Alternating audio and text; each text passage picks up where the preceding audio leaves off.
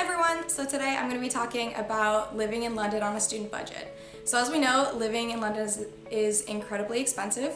Um, and I've got a couple of tips and tricks of things that you can do to save money um, and while still having fun. So one of the first things I would say is to think about your mode of transportation. Um, taking the bus costs £1.50, taking the tube costs a minimum of usually £2.40. Um, versus walking, which is totally free. So, as a student living at Northumberland House, um, I am really in zone one most of the time, um, and most of the bigger attractions um, happen to be in that area.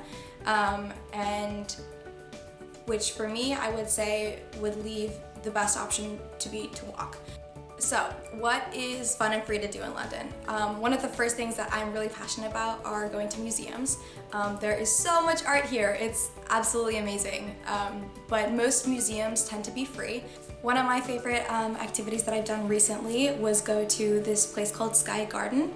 It is a free attraction that you can go to um, to overlook the entire city of London um, which is pretty incredible. Uh, you get to go to the 35th floor, but that's really nice to do and is free, which is really great.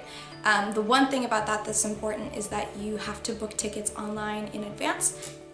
London is very well known for its theater scene, um, without a doubt, and it's absolutely incredible. I haven't gone to as many shows as I would have liked to so far, but um, and that's another area where you can definitely get uh, student discounts. I actually went and saw King Lear. Um, I signed up for early tickets and got um, a entrance for only five pounds. And I saw Matilda also for five pounds. There are many more attractions that are available to students on student discounts. So I'd always make sure to check in with whoever you're buying tickets from to see if there is a student discount. If you just flash your ID, um, they'll uh, take off a decent percentage. I know Top Secret Comedy Club, which I've really enjoyed, has six pound tickets um, or sometimes even free shows if you go at certain times um, and days. Some other really nice um, but more seasonal things to do um, for fun would include going to gardens and parks, most of which are open and free um, during certain hours of the day. Uh, as well as during the winter, I'd highly recommend going to different Christmas markets. Um, yes, you'd spend money there, but actually going and seeing them and enjoying them um, would be free, and those tend to be really fun.